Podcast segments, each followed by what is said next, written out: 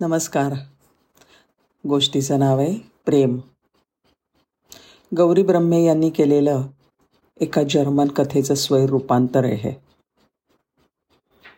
माणसाच्या मनात अनेक वेगळ्या वेगळ्या भावना असतात. त्याच्यापैकी एके दिवशी वेडेपणाच्या मनात असं आलं की आपल्या सगळ्या मित्रांना एक जंगी पार्टी देऊ. सगळ्यांना आमंत्रण दिलं. आले की सगळेजण? वासनासुद्धा आली होती. तिने जेवण झाल्यावर एक कल्पना मांडली. चला आपण सगळेजण लपाछपी खेळूया. लपाछपी? हे काय असतं? अज्ञानाने विचारलं. कपट लगेच पुढे आलं आणि म्हणालं अरे बाबा लपाछपी हा एक खेळ असतो ज्याच्यामध्ये एक जण शंभरपर्यंत आकडे मोजतो. बाकीचे सगळे लपून बसतात. आणि मग आकडे मोजणारा ज्याच्यावर राज्य असतो तो नंतर त्यांना शोधून काढतो. हां कळलं कळलं कळलं सगळेजण म्हणाले. आणि खेळायला तयार झाले. अगदी आळस आणि भीतीसुद्धा तयार झाले. वेडेपणा उत्साहात होता. त्यामुळे त्यांनी लगेचच आकडे मोजायला तयारी केली. सगळ्यांची लपण्याची एकच गडबड सुरू झाली. आणि आपल्याला लपण्यासाठी चांगली जागा शोधायला बागेकडे पळाले. खात्री जी होती ती शेजारच्या घराच्या पत्र्यावर लपायला गेली. निष्काळजीपणा तर काय पलीकडच्या शेतात समोरच जाऊन लपला. उदासीनता नुसतीच रडत बसली.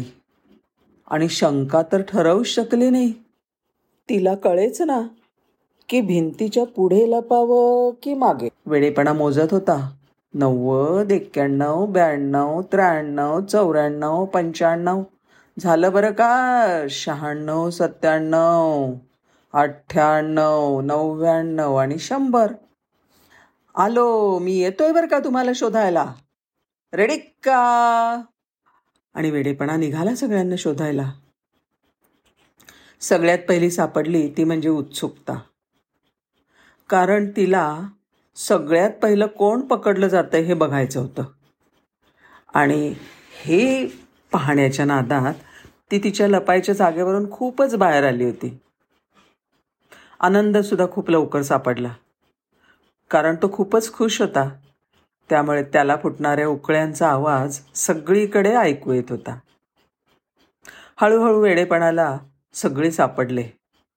अगदी पत्र्यावर लपलेली खात्रीसुद्धा मग संशयाने विचारलं अरे पण प्रेम कुठं? आहे सगळ्यांनी काय माहीत? असं म्हणत खांदे उडवले. कारण प्रेमाला कोणीच पाहिलं नव्हतं. मग सगळे मिळून तिला शोधायला निघाले.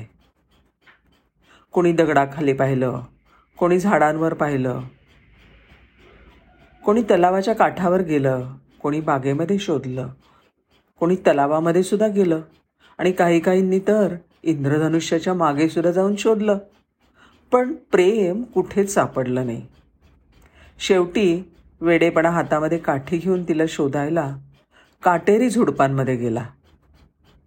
त्याने काठीने ढोसलं आणि तिथून एक जोरात किंचाळी ऐकू आली.